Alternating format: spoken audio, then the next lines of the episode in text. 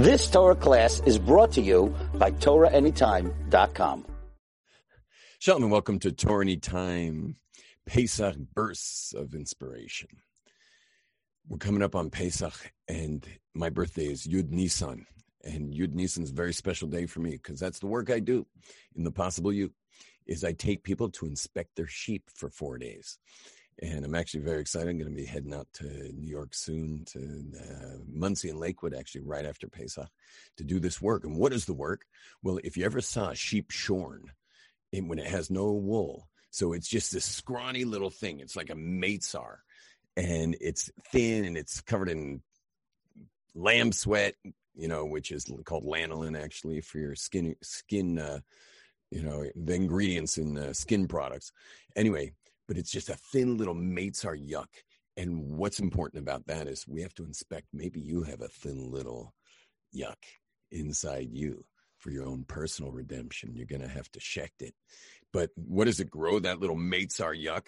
It grows beautiful big wool, which is called tzemer, puffs out like the chametz. Look at me you know, look how amazing I am, look how funny I am, look how charming I am, or or look how shy I am, or look how how humble I am, or who knows what you chose to cover up the the meitzar.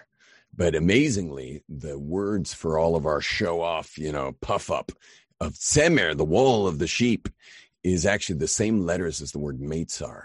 Tzemer is actually the same words as the scrawny little sheep, meitzar what's the connection is that the actual source of most people's personalities, their big puff up, is actually the Meitzar. It's the scrawny thing they're trying to cover up.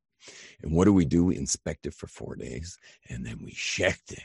We slaughter the thing and then we go into freedom because there's no freedom like that.